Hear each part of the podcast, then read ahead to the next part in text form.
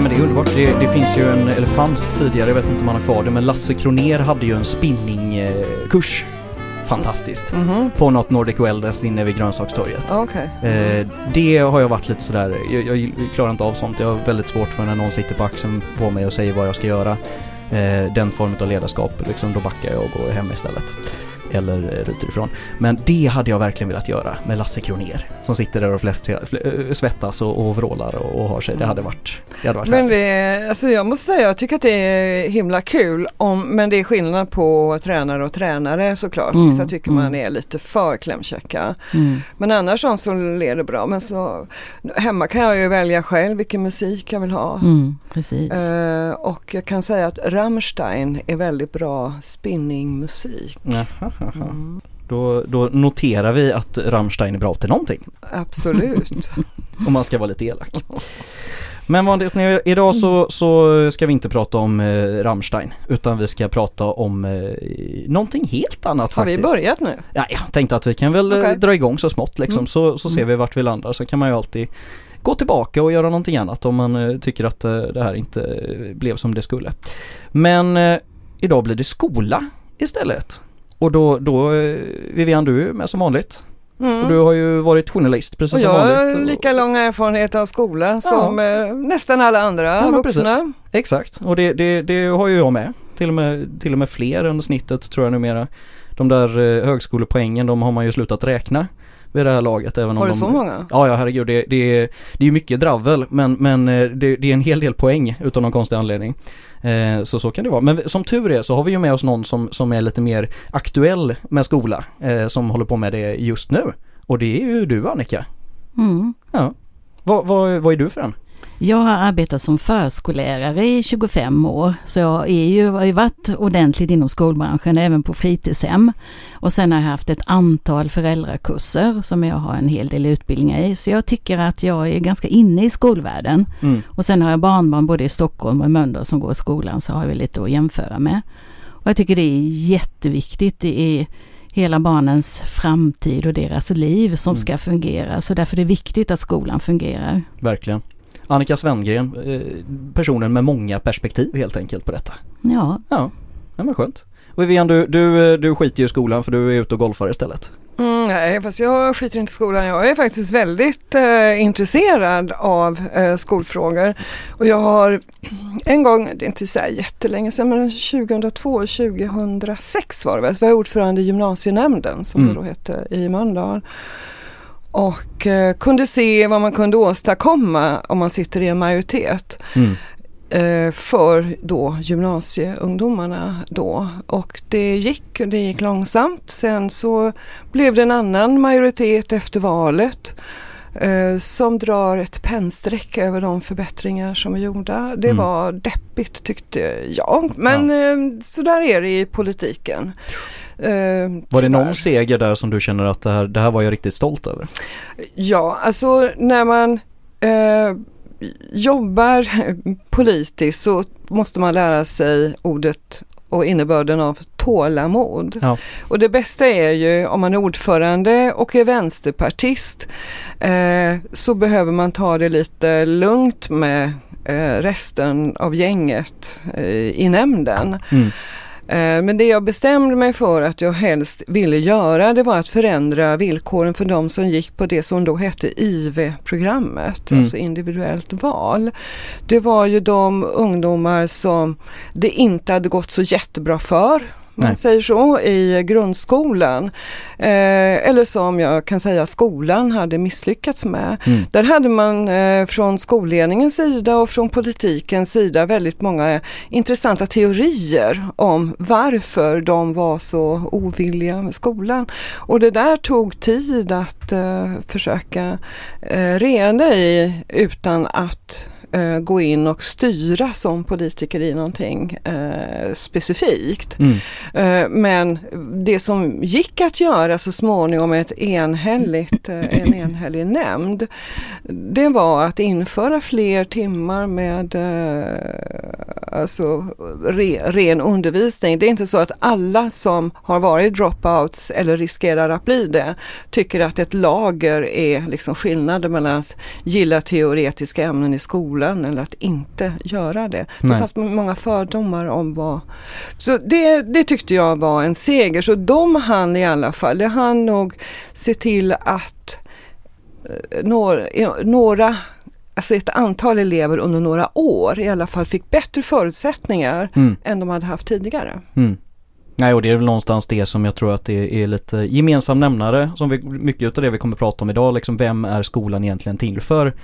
Och det är också någonting som vi ska gå in och, och bena i lite granna lite senare. Men jag tror att en först en, en förutsättning för att skolan överhuvudtaget ska fungera så handlar det ju mycket om, om resurser, finansiering och, och hur verksamheten ska, ska dras helt enkelt. Och där, nu när vi har en, en skolexpert som har eh, lärt ut detta på kurs och hade med sig ett gäng med broschyrer som jag är, ser fram emot att gå igenom sen när jag inte behöver stå och prassla med dem längre utan kan göra det lugnande och roa. Annika, hur, hur funkar det här egentligen? Jag tänkte det här med skolpengen till exempel, det, det kan ju vara lite svårt eller det är svårt att förstå om man inte eh, verkligen ger sig fanken på att man ska eh, fatta vad det handlar om. Vad, eh, hur, vad är det? Hur funkar det? Det är ju så för varje elev så följer det med en skolpeng. Och då får rektorn eh, dela ut den här skolpengen och då kan det vara så att vissa elever behöver mer än andra. Mm. Så det kan vara väldigt svårt att få det att gå ihop matematiskt.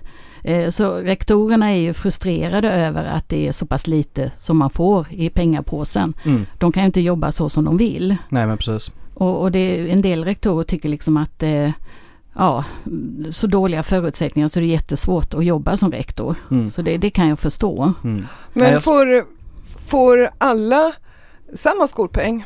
Jag tror att det skiljer sig lite grann från kommun till kommun för jag vet till exempel i Göteborg så skiljer sig skolpengen till viss del faktiskt där man får en olika skolpeng beroende på om vad det är för skola som du går i och vilka behov som man, som man eh, anses ha då. Mm. Sen är inte det i paritet med verkligheten ska verkligen sägas men, men det, jag tror att det skiljer sig lite granna från kommun till kommun om jag har fattat det rätt Mm. med, med hur Men som sagt det här med skolpengen är ju en, en svår fråga och framförallt en fråga som, som är väldigt ojämlik och det var ju Jag drog en liten, eh, en liten undersökning på Twitter vad, vad, vad folk ville att vi skulle prata om här idag Skolpengen är ju det som som flest inom skolan har lyft upp som det viktigaste ämnet, inte minst Mm. en rektor då som vi var inne på tidigare. Det är så att pengarna räcker aldrig till.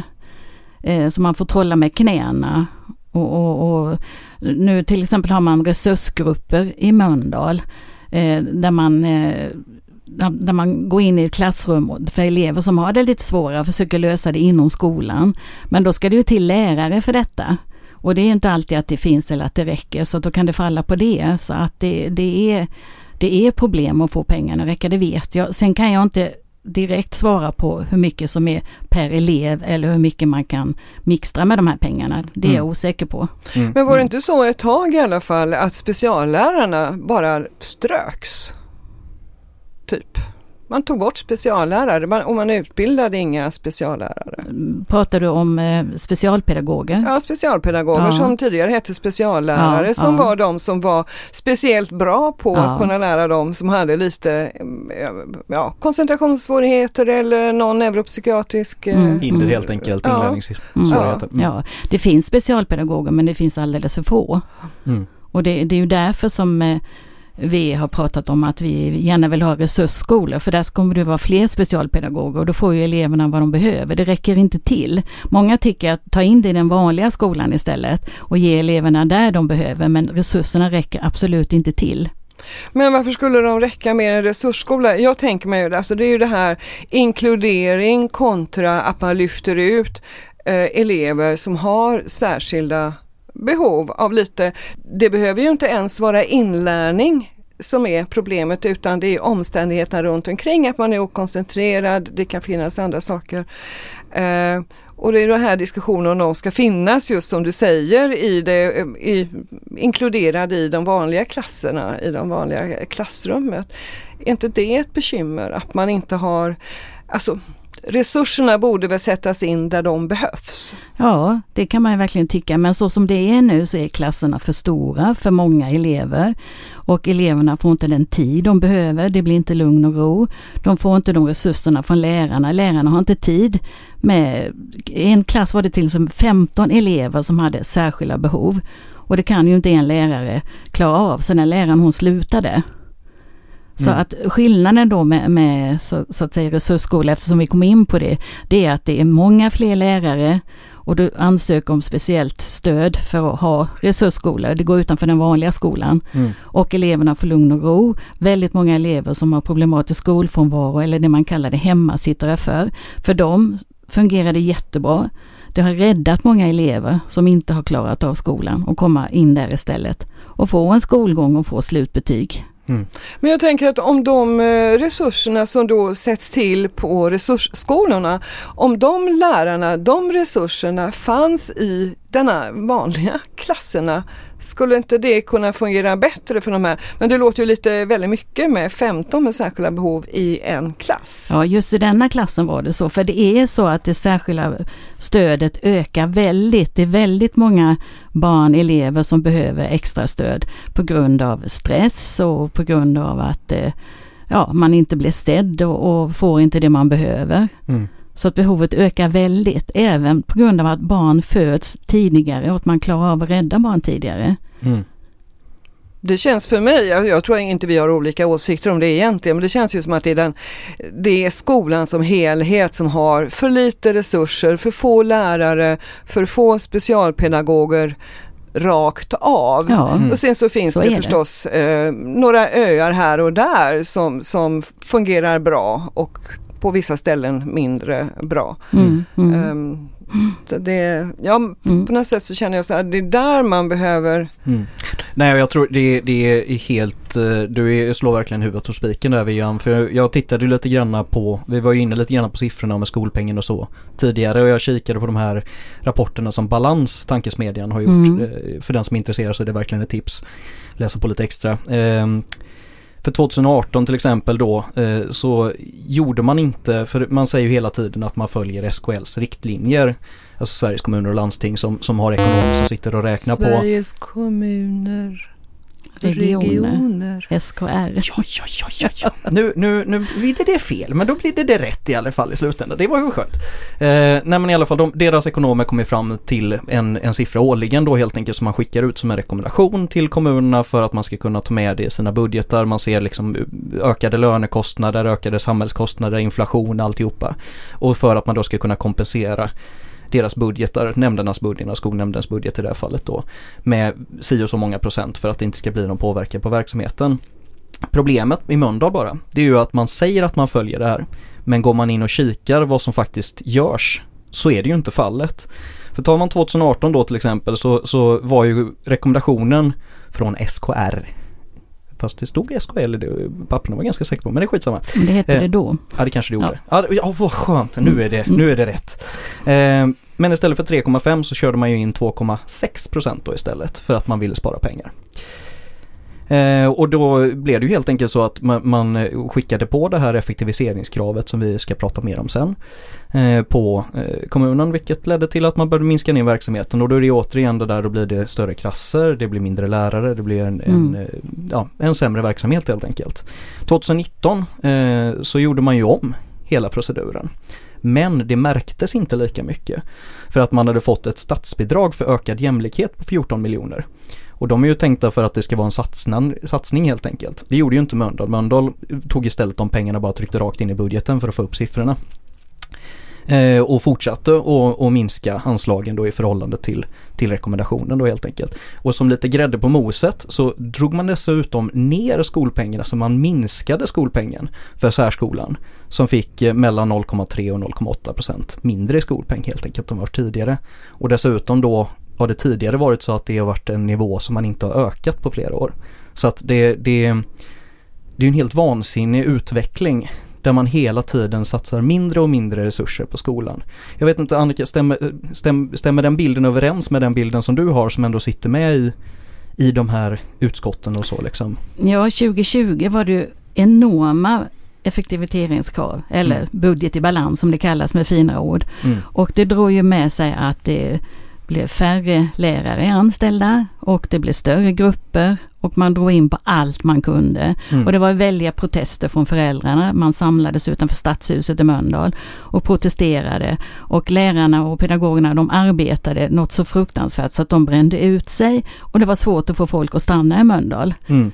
Men sen 2021 när man skulle prata om budgeten då. Eller förlåt, 2020, nu hoppar jag ett år, ett år för snabbt.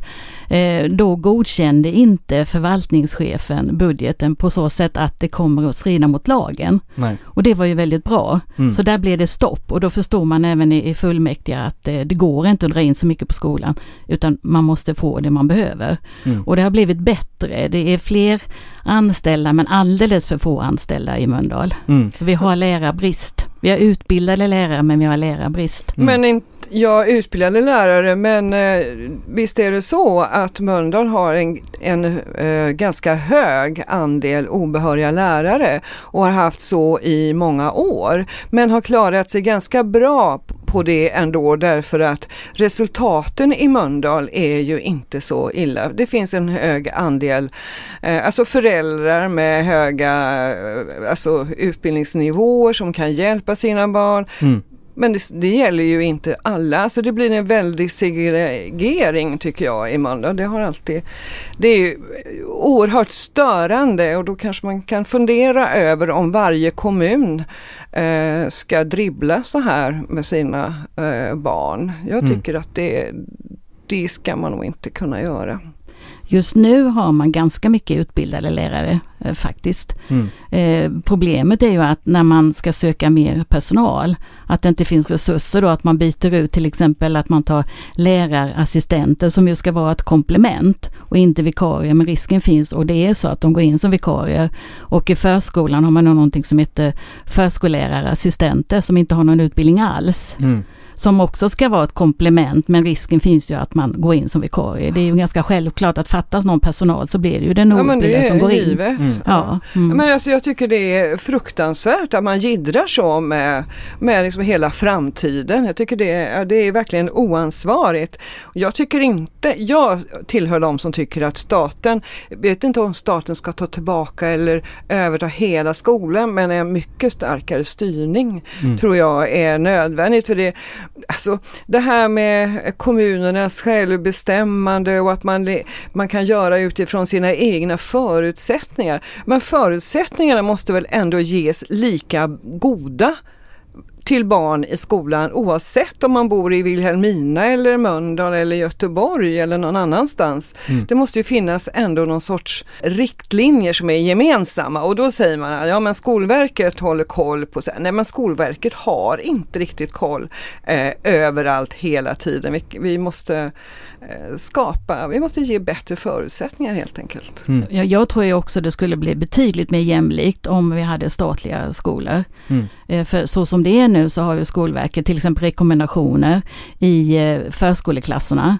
Och antalet barn är ju betydligt fler. Det är en sju, åtta barn till i varje grupp Mm. än, skolver- än vad Skolverket rekommenderar. Men nu gör man åtminstone så att nu står Skolverkets rekommendationer med när man skriver ut eh, eh, och planerar ut inför terminer och årskurser och så. Så det är ju bra att, att man tar upp det. Mm. Förut sa man att det var mycket färre barn än vad det var. Man gjorde någon slags eh, medelpoäng hur många barn det var. Man räknade ut hur många det var överhuvudtaget och så stod man ett siffra utifrån det och det stämde ju inte med verkligheten. Nej. Utan det kanske var 23 barn och då skulle det egentligen varit 15 om det skulle varit okej. Mm. Al- Alltså, på, Mm. på min tid när mina barn eh, var föremål för barnomsorg, alltså på förskola, alltså då blev vi galna om man skulle ta in ett sextonde barn. Ja. Mm. mm, Nu är det en mm. liten tvååring som bor i Mölndal som ska skolas in. Eh, då är de 20 stycken Mm. mellan ett och fyra år.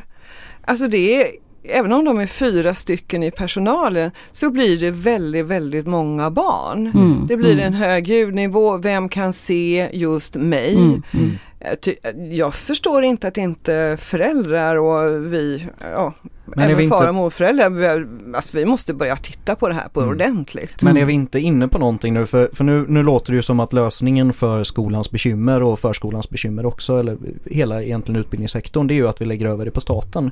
Men då blir det ju ännu längre mellan verksamheten och beslutsfattaren. Och jag kan känna att många gånger så är det ju där som det, som, eh, som det verkligen blir blir tydligt att människoperspektivet och barnperspektivet har liksom trillat bort. Eh, och ska vi kolla på då vad som sitter för någon majoritet i riksdagen idag då känner jag ju kanske inte att de har förtroendet från min sida i alla fall mer än vad de har om vad man kan ha lokalt? Eller är det en, ett, ett intet problem eller liksom blir det en myndighet som tar det istället eller hur tänker vi på det? Alltså det där får man ju, som vi säger i Sverige, det här får man ju utreda och titta på hur det där ska gå till. Och det, där, mm. det, det, kan ju inte vara omöjligt eh, att hitta eh, fungerande lösningar. Jag menar det är ju inte politikerna som är inne i skolan och i klassrummen och, och liksom undervisar barnen ändå. Men man, det måste ges likvärdiga förutsättningar mm. för barn i hela landet eh, att få bra. Alltså jag är så trött på de här rekommendationerna. Vi, ni ska, det är bra om ni har mm. så så. Det struntar man i, man skiter i det för att man ska spara pengar och liksom mm. alla chefer får, har liksom det här, eh, någon som jagar dem hela tiden att du måste gå, om inte med vinst, det kan man ju också behöva göra om man nu är en privat mm. eh, förskola eller skola. Men det gör ju även inom som är kommunalt eh, drivna, de får ju inte bli dyrare än de privata för då är de ju på något sätt anses de ju eh, göra av med för mycket pengar. Så det där, mm. den där eh, valsen måste man eh, ändra på. Mm. Och det är väldigt många statsbidrag som har dragits in. Mm. Maxtaxan fick man betydligt mer för tidigare. Vad är det för någonting? Det är barn som går i förskolan, då har man något som kallas maxtaxa. Att du som förälder betalar en viss del. Mm. Och, och, att det ska vara lika för alla då. Mm. Och sen även var det bidrag för eh, lågstadiet och fritidshemmen mm. för att man skulle få kunna ta in lite mer personal men den drogs också in. Mm. Så hela tiden är det så att man får med ena handen och så tar man med andra och då blir det ju kaos. Mm. Maxtaxan det vann ju Göran Persson eh, valet på 20, vad kan det ha varit, 20... 02 kanske? 6 kanske, nej, mm. ja, noll, ja två kanske mm. det var. Då, det var ju någonting, det här maxtaxa inom barnomsorgen, det var några dagar mm. innan. Mm. Men precis som Annika säger så har det ju verkligen urholkats. Och jag tänker på det när allting var verkligen inte bättre förr, jag vill poängtera att jag förstår det.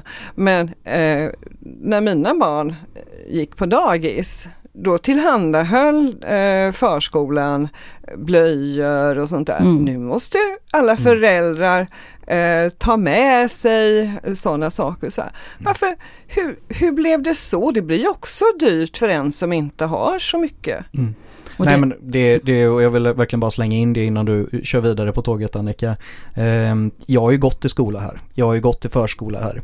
Och jag har nu barn som går i förskola och skola här. Och det är en jävla skillnad. Och då går ändå vi, bor vi i ett område som, som tillhör det lite mer privilegierade och skola som inte har så stora bekymmer, en förskola som inte har så stora bekymmer utan som har det ganska gott ställt, Eklandaskolan. Men, men eh, det syns fortfarande. Och då bo, gick jag tidigare på Bosgårdsskolan som på sin tid då var inte en problemskola men som var en skola med, med, med, tuffa krav. Men, men jag upplever fortfarande att det fanns en, det var en helt annan inkludering, det var en helt annan jämlikhet så att säga i, i undervisningen och alla skulle med på ett annat sätt än vad, än vad som är fallet än vad som är fallet nu. Eller har jag fel? Det kanske bara är jag. Nej men det var ju så att det var ju betydligt eh, mindre barngrupper och pedagoger som jobbade på den tiden kan inte fatta hur bra man hade det då jämfört med idag. När, idag får man något som heter samvetsstress, man hinner mm. inte med, du hinner inte lyssna på barnet. Du avbryter hela tiden eller blir avbruten och mm. därför så slutar ju väldigt många.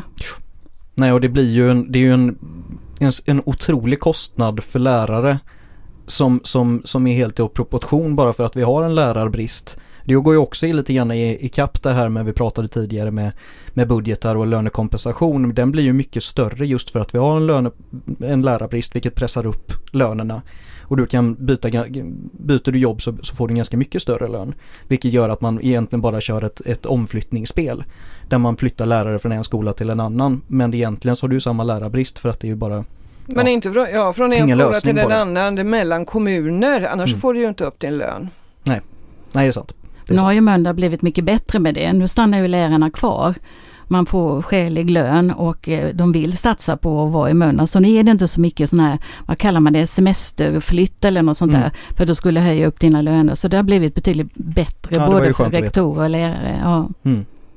Nej men jättebra. Nej men för det, det är ju också någonting liksom det här med när vi pratar om, om, om som det heter i, i, i Mölndal. Och för den delen i Alingsås då kallas det ju verksamhetsutveckling. Göteborg kallar det för förändringsfaktor. Växjö kallar det för omvandlingstryck. Västerås kallar det för rationalisering. Stockholm effektiviseringskrav.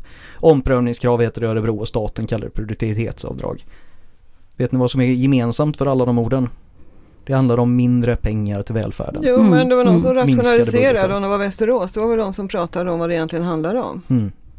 Ja, nej men det, det är verkligen precis det som det handlar om att man, man drar ner budgeten och förväntar sig på förhand att det ska bli billigare och, och mm. driva en verksamhet som blir allt dyrare. Ja, men det måste ju betyda då att man tror att det finns luft i systemet. Exakt, och det är ju det som är problemet att hade du gjort det här en gång, då hade det inte varit något problem. Men när du ska göra det årligen, då spelar det ingen roll hur många extra procent extra som du trycker in i skolan.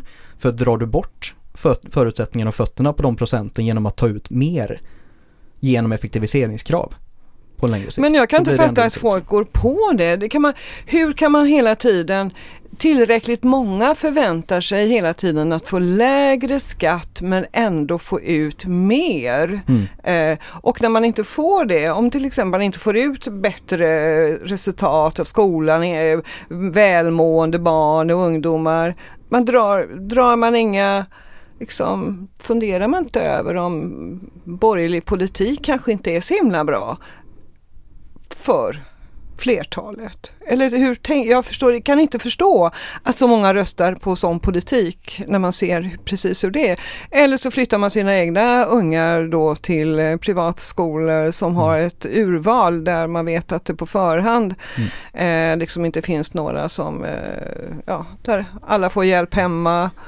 Eh, nu är ja. vi inne på exakt det som är problematiken för att det här gör ju just att, att en, en stor del eller en tillräckligt stor del av samhället kan komma undan från problematiken. Nu har jag bekanta med, med, med dottern och, och, och vars föräldrar liksom har börjat titta på skolalternativ för att börja sjuan nu och nu ska de börja i fyran. Och det är lite sent.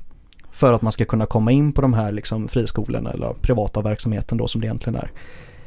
Och det är ju det du landar i. Att de som kommer in på de här skolorna de, de får ju en bättre skolgång för att de är helt enkelt, det är inte nödvändigtvis så att de är fler lärartätare eller att de har bättre pedagoger men det är helt enkelt så att du har alla de enkla ungarna. Du har inte problembarnen för de hamnar någon annanstans. Men det är väldigt mycket outbildade lärare mm. inom det privata Absolut. så det, det, det, måste vi ta hänsyn till. Mm. Nej, så det är inte säkert att det blir så mycket bättre. Verkligen inte. Jag mm. tror att det, där är det väl just relevant att kunna ha dubbla glasögon och både se problemen som finns inom, inom friskolorna. Mm. Men samtidigt också se då effekterna utav att när du har en, en mer eller mindre homogen grupp utan problem kontra när du har en, en extremt heterogen grupp med jätteolika krav mm. och framförallt alla de mest resurskrävande eleverna liksom på ett ställe. Mm. Jag tänker att vi ska lyfta tillbaka skolpengen bara för det är en aspekt som är är viktig att komma ihåg här är också att den blir dessutom ställer ju en jävligt orättvis kravbild på privata eller friskolor kontra offentliga och privata eller offentliga skolor då helt enkelt. Och då, om vi tänker oss att vi har en kommun som har 100 elever, samtliga går på två skolor. Det är alltså 50, 50 elever på varje skola. Där har vi två stycken offentliga skolor, 50 elever vardera och så kommer det en friskola upp där. Då tar de emot 25 elever varpå 25 elever från skola A och B drar över till den här friskolan. Och så har de det fint där och de får med sig sin skolpeng då helt enkelt. Fint, då har vi koll. Då har vi en skola som har 35 elever som är fortfarande offentlig skola A. Vi har en skola med 40 elever eh, som är skola B och sen har vi en skola C då som är friskola som har 25 elever.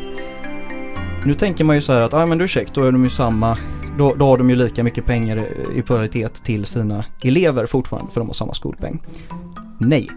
För problemet för skola A och B som är offentliga det är att de måste hålla platser öppna ifall skola C skulle klappa ihop. Så de kan inte minska sin verksamhet. De kan inte byta lokaler. De kan inte göra de här extrema förändringarna som skulle kunna göra. Dessutom måste de hålla nya platser öppna ifall det kommer en inflyttning, ifall det kommer liksom till, ja, kommer nya elever eller helt enkelt föds nya barn. Vilket kravet inte ligger detsamma på friskolan. Så friskolan kan jobba efter sina 25 skolpengar och göra sin verksamhet därefter. Samtidigt som de offentliga måste hela tiden tillgodose vad händer om friskolan drar? Vi måste kunna ha plats för de eleverna och de nya eleverna som kommer till kommunen. Vilket gör att de måste driva verksamhet för 100 elever på 75 skolpengar. Något att tänka på!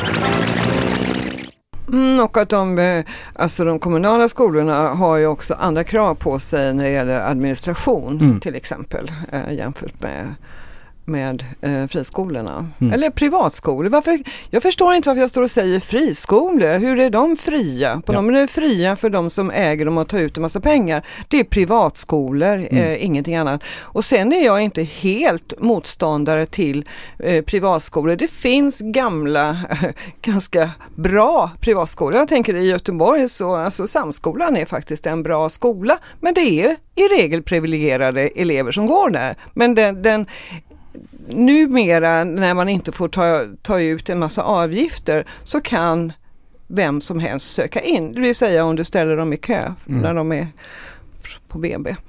Mitt, Eller mitt problem är egentligen mer att det blir en elitsatsning återigen, liksom att Ja. du får en segregerad skola. Så Ja. det, det är egentligen mitt stora problem. Men sen kooperativt ägda Ja. skolor till exempel som vi ser inom sjukvården och sånt liksom där man bara vill driva en Alltså. annan, en annan, en annan lärartes.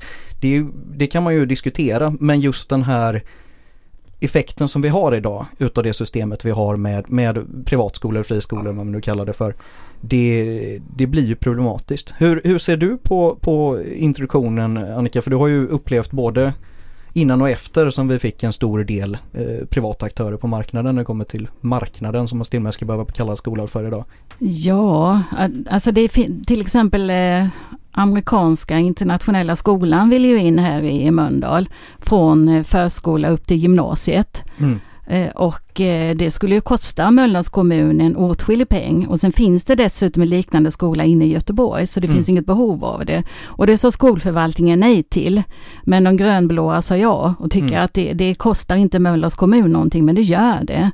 Så att jag tror ju absolut på att kommunens skattepengar ska gå till kommunens skolor. Så Mm. är det. Och sen tror jag också på kooperativ. Det, till exempel inom eh, barnomsorgen så kan det fungera väldigt bra med kooperativ för där är föräldrarna engagerade och då blir det relationer mellan föräldrar, Mm. elever och personal Mm. som kan vara väldigt gynnsamt och väldigt bra. Mm. Ja, men jag är inte heller sådär, men alltså just de här riskkapitalisterna som, vi, som man vet, deras hela affärsidé är ju att plocka hem pengar, vinst. Mm. Det, det, det måste de ju göra annars så gör de ju inte sitt jobb som de har lovat sina... Är det ett aktiebolag så är det dessutom olagligt för det Ja, måste de sträva efter enligt lag. Absolut, de måste Mm. göra det. Och det var väl ändå aldrig tanken hos flertalet eh, när det en gång infördes mot vår vilja i Mm. och för sig. Eh, men, utan det hette ju hela tiden, precis som när det gäller äldreomsorgen, skolan, att det var liksom eh, ja, några med goda idéer om ny pedagogik eller annan pedagogik. Men vi vet ju att det där är ju bara det är bara nys, det är ju Mm. inte det. Det är ju ett fåtal eh, som, som driver det på det sättet. Mm. Och jag tror inte alla är medvetna om att det skattepengarna går till friskolor eller till privatskolor. Och det är till exempel så att man skulle göra förbättringar i kommunen på vissa skolor, man skulle vara vissa reparationer och, så, och då ska också privatskolorna eller friskolorna ha samma bidrag, antingen Mm. man behöver det eller ej. Nej, Så det är ganska idiotiskt. det måste ju vara rättvist vet Ja, du. ja, det ja, rättvisa är ju att alltid att alla får samma pengar. Ja, oavsett om man behöver det eller inte, det är ju inte klokt. Mm. Måste ju, man måste ju kunna se vilken skola som har behov av Ja, upprustning. ja. Inte liksom att all, allt ska smetas ut. Mm. Men jag tänker, nej men alltså jag tror inte folk är riktigt, att det är inte så att folk är dumma eller inte tar åt sig. Men det här sker med någon sorts automatik. Mm. Eh, det är ingenting som man eh, tänker på eh, eller någon pratar om öppet Nej. heller. Utan, Nej, sen är, det är sen är det jag hade ju verkligen velat se någon av de här riktiga friskolevurmarna från, från Liberalerna gå ut och försvara att Engelska skolan till stor del ägs från Kina. Det hade ju varit kul. och, och se. Men jag tycker det har varit väldigt tyst på den fronten. Nu är det tyst från, från två, vad är det, 2,2 procentspartiet, Liberalerna Mm. numera i alla fall. Men det hade ju varit kul att höra nu när man ser effekten utav det. Tycker man fortfarande att det är lika bra. Vilket man gör för att man äger den andra delen av skolan. Mm. Men hur ska skolan se ut istället då? Hur, hur hade en, en fungerande skola i Mölndal sett ut? Ja, för det första så skulle den vara jämlik. Mm. Att alla får det man behöver. Mm, Har du behov av särskilt stöd så ska du få det. mm, Det ska inte vara så att du ska stå år efter år och söka till, till skolor som du inte, eller grupper som du inte kan komma in i för det Mm. finns inte platser. Så som det är nu så är det inte samma villkor för alla. nej. Och alla som inte orkar med skolan överhuvudtaget, de mår Mm. jättedåligt. Eh, Det finns inga resurser för de eleverna heller. Man försöker, man har en robot som ska eh, kommunicera med eleverna, att de på så sätt ska ha kontakt med skolan. Men det, det kommer ju aldrig att bli samma sak. nej. Men digitalisering, det satsas väldigt mycket på det, för det är sånt som ses utåt. Mm, Då ser man resultat, duktiga barnen är att att använda poddar och, eller vad heter det, iPad och eh, Poddar datorer. ska vi vara positiva ja, till den här ja, podden. Precis, ja, ja, naturligtvis. Så att eh, det, och det är ju mätbart och det har lagts Mm. väldigt mycket pengar på det. Jag är inte emot digitalisering på Nej. något sätt, det behövs och det är jättebra komplement. Mm. Till exempel barn som har dyslexi, det finns jättebra program för dem Mm. som de kan få. Verkligen. Och används det på rätt sätt så tycker jag det är jättebra. Mm. Det, det man gör nu som jag tycker är bra, att man satsar på yngre barn. Mm. Inom förskolan har man ett hälsoteam och det tycker jag är jättebra för det har man inte haft tidigare utan nu möter man upp, man träffas personal, spe, specialpedagog och psykologer Mm. och diskuterar vilka barn som behöver hjälp, att man försöker fånga barnen tidigare för det har ju verkligen med det här med gängkriminalitet att göra. Då ska du gå in med tidiga insatser. Mm. Det är redan när barnet är litet som man ska få den hjälpen man behöver. Mm. Och har du då fångat upp det så kan det gå bättre sen när man börjar ordinarie i skolan Mm. efter förskolan och då kan du få mer specialpedagog och den hjälp du behöver. Men återigen, det är ju pengarna vi behöver där, eller ska ha. Ja men alltså jag är också eh, eh, för mycket av den digitalisering vi för men jag blir mörkrädd om det är så att AI ska ersätta eh, alltså en mänsklig lärarkontakt med elever som är hemma och Mm. studerar därför att de inte kan gå till skolan Nej. för att de mår dåligt. Det, där tycker jag liksom, det Ja. känns ju helt kallt och galet. Verkligen, och jag tror att en av de stora problemen just när det kommer till dig- digitalisering är att beslutet om digitalisering kommer inte från verksamheten. Det är inte verksamhetens personal eller liksom de som har kunskap i hur verksamheten går till som tar beslutet om digitalisering. Utan det är någon som får en säljare till sig på administrationsnivå. Som får en, en bra produkt som de tycker, ja men det här verkar ju käckt. Den kör vi på, slänger 100 miljoner. Och sen så vet man inte riktigt hur kommer det här att funka när vi liksom pratar ur det med, ute i den riktiga verkligheten och riktiga verksamheten. Och jag tror det är där som det största hindret för att få en lyckad digitalisering är.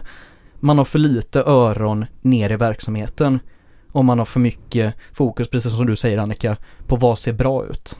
Vad Mm. kan vi trycka upp på en valaffisch och säga att vi körde igenom den här checka iPad-funktionen. Eller som friskolorna lockar nu med, du får din egen eh, iPad om du flyttar hit eller du får din egen Chromebook eller vad det kan vara liksom. Mm. Så Alltså, det, ja, jag bara känner att invånare överallt, i det här fallet i Mölndal, alltså man måste ju eh, ha mera bättre koll på, fråga politikerna, vad gör ni egentligen? Alltså Mm. riktigt eh, mer levande demokrati emellan valen var fjärde år. Mm. Det, det efterlyser jag. Det, ja, det är väl lite grann det vi försöker få till också genom att prata om det här. Men det finns ju ändå en tidning. Man tycker att, ja. Eh, Någon borde bry sig. Mm, ja, det finns mycket som eh, Mölndalsposten skulle kunna göra, tänker jag. mm, Men det var ju så, nu hoppar jag tillbaka lite här, men då när det var den här enorma effektiviseringsbudgeten och vi hade möte utanför Stadshuset, då var det ju väldigt många föräldrar som applåderade inför Vänsterpartiets eh, politik och alla pengar som skulle till för att det skulle bli bättre. mm, Så att det, det, genom att vi är ute på så sätt och visar oss, så visar vi att vi satsar på skolan. Vi vill ha en rejäl budget till skolan. Vi vill att alla ska få det man behöver. mm. Men då måste vi fortsätta också att eh, hålla i de som vi då fångar, de som vi har i det här fallet hade samma åsikt som. Mm. Det är ju inte alltid så lätt. Men, och jag tänker att eh, man inte får de resurser. Titta i Lindome, jag tittar gärna i Lindome eftersom jag bor där och tittar på det ofta. Eh, så tänker jag att Eh, det finns ju en, en, en, utredning om hur man ska, om man ska riva till exempel Valåskolan. Det där vet ju du Annika eh, mycket om. Så jag tänkte att eh, det gäller väl att alla skolor, det, det sägs att det är för få barn och för många skolor i Mölndal. Och man måste alltså göra någonting åt den situationen. Samtidigt så är det ju väldigt många barn i varje klass, även i Mölndal. Um, jag skulle vilja höra, liksom, var ligger den utredningen och vad beror den på? Föds det inga barn i Mölndal som är världens inflyttningskommun? Uh, det minskar med, andra, med antalet barn i Lindome och Kållered just nu i alla fall. Men sen kommer det ju byggas en hel del, det kommer bli inflyttning så att det är frågan om hur länge det kommer vara så. Mm. Och tanken var ju då att ett av alternativen var att man ska ha tre skolor istället för fem. Mm. Vi sitter och diskuterar hur vi skjuter upp saker i våra liv och hur mycket skönare, åtminstone jag upplever det, om man lyckas ta itu med saker i förtid. Du är kass på det. Nej, det, det, vet väl inte du? Vad vill Vänsterpartiet i Mölndal konkret göra för att få en bättre skola? Mer än att, att skyffla till extra pengar och resurser, för det tror jag att alla är med på vid det här laget. Ja, och de, de extra resurserna det ska vara till för att minska barngrupperna, mm. Anställa mer personal, yeah. ha fasta vikarier, mm. det har man börjat till en viss del och det mm. fungerar jättebra. Yeah. Ha fler specialpedagoger och mer resurser i skolan. Yeah. Så att alla kan få det man behöver. Mm. Helt enkelt en bättre jämlik skola och mm. bättre för alla, att alla får det man behöver. Mm. Jag vill fråga en grej där med vikarierna också, för det var också en sån grej som Balans tog upp och riktade mycket uppmärksamhet på i sina granskningar. Att tidigare så har man ju haft ett krav på inte ta in vikarier i första hand utan hellre framförallt inom förskoleverksamheten så ska man hellre flytta då pedagoger från en barngrupp till en annan och försöka sprida ut det. Så att man tar att man får större barngrupper under den perioden som vikarien hade behövts men då för, just för att, spara pengar. Är det någonting som du vet ligger kvar eller hur, hur förhåller man sig till vikarier i nuläget? Eller, det låter ju som att det börjar bli bättre. Ja, i, i nuläget får man vikarier. Det har mm. varit så. Jag har varit med om det själv, vi har flyttat omkring olika avdelningar men det är varken gynnsamt för barnen eller för personalen. Så att det tycker jag är jättebra att det är så nu i alla fall. Ja, det är en seger. Ja. Och just det här med fasta vikarier, då är det något som barnen känner igen och vikarien känner igen sin arbetsplats och kan jobba bättre och mm. skapa relationer. Mm. Ja men verkligen. Nej men vad skönt, då har vi, några, då har vi lite på papper också vad, vad, vad vi faktiskt vill göra och inte bara mjuka värden. För nu tänker jag säga att vi skulle prata om det mjukaste utav de mjuka värdena eh, och lyfta in det filosofiska perspektivet. Mm. Och, och var, ställa frågan vad som egentligen är. Jag lyssnade ju på filosofiska rummet eller som du sa Vivian. Eh, Pretentiösa rummet. Ja, det kan, kan man tycka. men jag man, lyssnar också ibland. Man, man, får köpa det för vad det är. Eh, och de ställer just frågan vad är syftet med skolan? Och jag, jag tror att någonstans kan vi nog konkretisera ner det till att vi har en filial människor som är, ja, där Liberalerna står ungefär. Eh, som vill ha ut människor som kan gå rakt ut i, i industrin eller i, i yrkeslivet och man ska förbereda sig för ett jobb. Det är det mest centrala och viktigaste. Sen har vi en grupp som tycker att individen är det viktiga och det är den personliga utvecklingen. Man ska kunna ta till sig och tänka och reflektera och hej och hå. Och sen har vi en tredje grupp då, eller tredje inriktning kanske, det, man kan ju blanda de här grupperna naturligtvis som, som är mer för att det ska vara samhällsfostrande och man ska bli en, en god medborgare oavsett om det har att göra med att man ska bli en, en moraliskt tänkande själ eller om man ska få den här socialiseringen då som man pratar om när det kommer till den här världen. Hur, hur, vad, vad vill vi ha för en skola? Vem är, vem är skolan till för och vad, och vad är syftet? Skolan är till för barnen. Mm. Och just det här med solidariteten, att barnen hjälper varandra och ser varandras behov och fostrar varandra mm. med ett ledarskap naturligtvis. Det, det, måste ju finnas också. Men det ska vara varsamt och det ska vara positivt. Att det inte bara prestationer som räknas utan vägen till du når ett mål. Sen hur du når det målet, det kan vara väldigt olika utifrån din egen förmåga, lust ibland och ja, vad du står utvecklingsmässigt. Mm. Så tänker jag. Mm. Håller du med Vivian? Ja, det gör jag. Jag ser skolan som eh, eh, den ska förstås eh, utbilda, lära eh, barn att bli Ja, att kunna klara sig i en demokrati och kunna utnyttja att det är en demokrati. Mm. Eh, det vill säga man måste ha, få kunskap. Den skolan ska också utjämna skillnader Mm. mellan hur barnen har det hemma. Om man har välutbildade, rika, friska föräldrar eller om man har delvis det motsatta eller något. Så, så just den här kompensatoriska delen av skolan tycker jag är jätte, jätteviktig. Mm. Och det tycker jag som inte har några barn i skolan nu, att jag tycker att man pratar i alla fall inte så mycket om just den delen utan det är individen, mitt barn ska ha Mm. det bästa där och man plockar russin ur kakan och sen är det de som inte kan eh, välja. Alla vi, säger också alltid att alla skolor ska vara bra. Ja, det är klart att de ska, men de Mm. är inte det. Vi måste få eh, det till det. Mm. Och just den kompensatoriska delen tycker jag är Mm. superviktig. Nej, och då och jag- handlar det om bland annat mindre klasser, alltså, och då behövs till och med Waldorfskolan. Mm. Så är det absolut. Jag, vi skulle nästan kunna runda av där men jag vill verkligen trycka på det här att skolan är ju vårt bästa integrationsredskap. Och det, är det någonting som hela världen står och skriker om just nu, i alla fall hela Sverige, så är det ju att vi har en så dålig integration. Och att man då möjliggör den genom att just öka segregationen genom det fria skolvalet. Alltså jag, jag avskyr det här att valfrihet och digitalisering och, och så mycket bra ord numera är negativa för mig för att de innebär så mycket skit. Och det, det är just det här med, med hur skolan fungerar idag. Den gör ju det motsatta mot vad du säger Vivian. Den ökar möjligheterna för homogena små klansamhällen inom det stora samhället. Där du har liksom ett segregerat område som har det dåligt och ett segregerat område som har det bra och ett segregerat område som ligger någonstans mittemellan. Och sen är det så. Och det är någonting som man kan god, som vi bara förväntas äta upp för att det är valfrihetens namn som, som det hela går igenom på. Vilket är helt vansinnigt.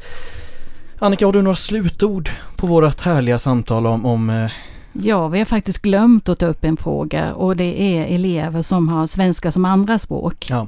Där måste det satsas betydligt mer. mm, Det har jag eh, goda vänner nära där barnen går ut med underkänt, inget betyg överhuvudtaget. nej, Eh, det finns utbildade lärare men eh, det är svårt att få dem att, att jobba just med det här då. Så där är det viktigt att Språkcentrum som vi har i Mölndal, att de får det de behöver för det är jätteviktigt för framtiden. mm. Alla ska med. På Alla riktigt ska och med. inte bara Ja. enligt socialdemokratiskt vis. Vad skönt, men då har vi stått och pratat igenom skolan på ett trevligt och effektivt eh, sätt. Mm, fast Effektiv- jag blir alltid arg när jag pratar skola. Ja men det, det ska Fast jag, bli. alltså min egen skolgång gillade jag verkligen men jag är ju född och uppvuxen under en tid utan eh, allt för mycket, val, alltså med lagom valfrihet. Mm. Nej men jag tror det är väl någonstans, det, det är ju precis som när man försöker prata om om äldrevård eller, eller hur man hanterar liksom personer som verkligen lever i utsatthet. Det, det, det är lätt att bli arg. Eh, ska jag skicka med ett sista tips eh, inför idag. Det finns en underbart eh, trevlig dokumentär, eller underbart trevlig är den inte men den är förbannat viktig. Nu ska vi se. Jo, det var den om flickan i Precis. bilen. Exakt, det var den om flickan i bilen. Den heter Flickan som aldrig gått i skolan den är från 2019 men den är fortfarande lika aktuell idag. Det handlar helt enkelt om en, en bulgarisk flicka som bor i Sverige numera eh, vars föräldrar försörjer sig på att tigga. Eh, hon spenderade dagarna fram tills det hon var åtta år med att sitta i en bil och titta på en telefon medan hennes eh, föräldrar tiggde helt enkelt för sitt uppehälle. Eh, fram tills det att en, en man eh, som var för detta gymnasielärare såg henne då kunde börja försöka hjälpa familjen så smått. Men det motståndet som de möter på och den cyniska eh, jag jag har svårt att hålla mig på, på mattan här nu men, men den, den cynismen som de möter från en kallblodig kommun som hävdar att det här är inte vårt ansvar och dessutom då kan, kan trygg- ryggalägga sig och, och vara fega bakom en rapport som släpptes på, på riksplan där man inte lägger något ansvar för ja, EU-medborgare som, som är här frivilligt då så att säga. Deras barn Men liksom barnen inte- måste man väl... det är skitsamma om de, inte, om de inte har några papper och inte kan klassificeras som papperslösa, vilket man inte kan göra då om de inte kan, kan har de varit i tre månader i Sverige eh, och man kan dokumentera att de har varit det. Då är det en annan fråga. Men kan man inte göra det då, som i det här fallet när föräldrarna inte tror att det kommer hända någonting så de vill egentligen inte ha så lite med samhället att göra som möjligt. Då är det jättesvårt att få in den i skolan. Så de får ju nej först då och sen så är det en lång resa. Jag uppmanar verkligen alla att gå in och, och, och lyssna på den här dokumentären. Ska vi. Var hittar vi den någonstans? Den ligger ju på, på Sveriges Radio då helt enkelt. Så Flickan som aldrig gått i skolan heter den. Det är fruktansvärd eh, dokumentär. Jag grät och var förbannad och, och hade mig i en fruktansvärd timme. Men eh, det, det, finns en, en glimt kan jag bjuda på redan nu för den som, som vill sätta tänderna i det. Men på tal om glimtar eh, så är förhoppningsvis det här eh, poddavsnittet en, en glimt för dig som har lyssnat. Eh, men vi behöver ju nu att du går och reagerar, agerar och gör någonting med det som du har fått med dig härifrån. Antingen kan du bara stänga av nu och gå och lägga och, och, och, rösta på Moderaterna i vanlig ordning eller också gör du någonting annorlunda och det är helt enkelt att lägga din röst på ett annat parti. Det är det första och främsta. Men det du också kan göra är att gå in och trycka på delningsknappen, gå in och trycka på gillningsknappen, gå in och ge oss ett betyg, bara se, se till att vårat budskap sprids helt enkelt. Och gör du det så är du en sann kamrat och en god samhällsmedborgare, annars är du kass. Nej, det är du inte. Men, men, men gör gärna det. För det är jätteviktigt. Sen är det ju tyvärr inte gratis att ha en tidning som vi har och inte helt gratis även om det är jag som kladdar ihop det så, så kan det bli ganska gratis att ha en podd. Så vi behöver ditt stöd helt enkelt för att kunna nå ut till fler och det är inte det handlar om att vi ska tjäna pengar som en del säger på, på högerkanten när det kommer till skatter och grejer utan, utan det handlar om att vi vill kunna komma ut, komma fram, komma igenom och för det behöver vi ditt stöd både som medlem men om du har möjlighet också med en liten hjälp. Så på vår hemsida så finns det ett plusgirokonto som man kan gå över och sätta en, en kamppeng på. Märk gärna eh, insättningen med kamp så hittar du plusgirokontot där. Och det är alltså Mönd Vänsterpartiet Mölndals hemsida som är det enklaste sättet att hitta det kontot på. En sak som jag tänkte på är att det vore kul om eh, lyssnare hör av sig ja. till oss. Om grejer som man hittar i sitt eget liv. Det här funkar ju för sjutton inte och det här har eh, hänt och så. Alltså på något sätt skulle vi kunna ta och rodda. Alltså vi kan ju inte lova men alltså det är ju någonting för oss att mm. kunna ta upp kanske. Hakuna Matata Produktion finns i i stort sett alla sociala medier. Därigenom kan man komma fram till oss. Eh, bara märka att det skatt i vänstervinklat så kommer vi komma igenom där. Vill man vara med och påverka avsnitten så slänger jag numera nästan alltid ut en liten fråga inför avsnittet på min Twitter där jag frågade om det, vad vi ska prata upp när vi ska prata om olika ämnen. Så att där kan ni följa mig på odlund.eller eller. Där har vi egentligen det hela. Tack så jättemycket kamrater för ett trevligt samtal. Tack. Tack själv. Tack till dig som har lyssnat. Ha en trevlig sommar. Det som är kvar. Det regnar. Dröja lite lyssnande till vattnets kluck glida under pilarna Produceras av Hakuna Matata Produktion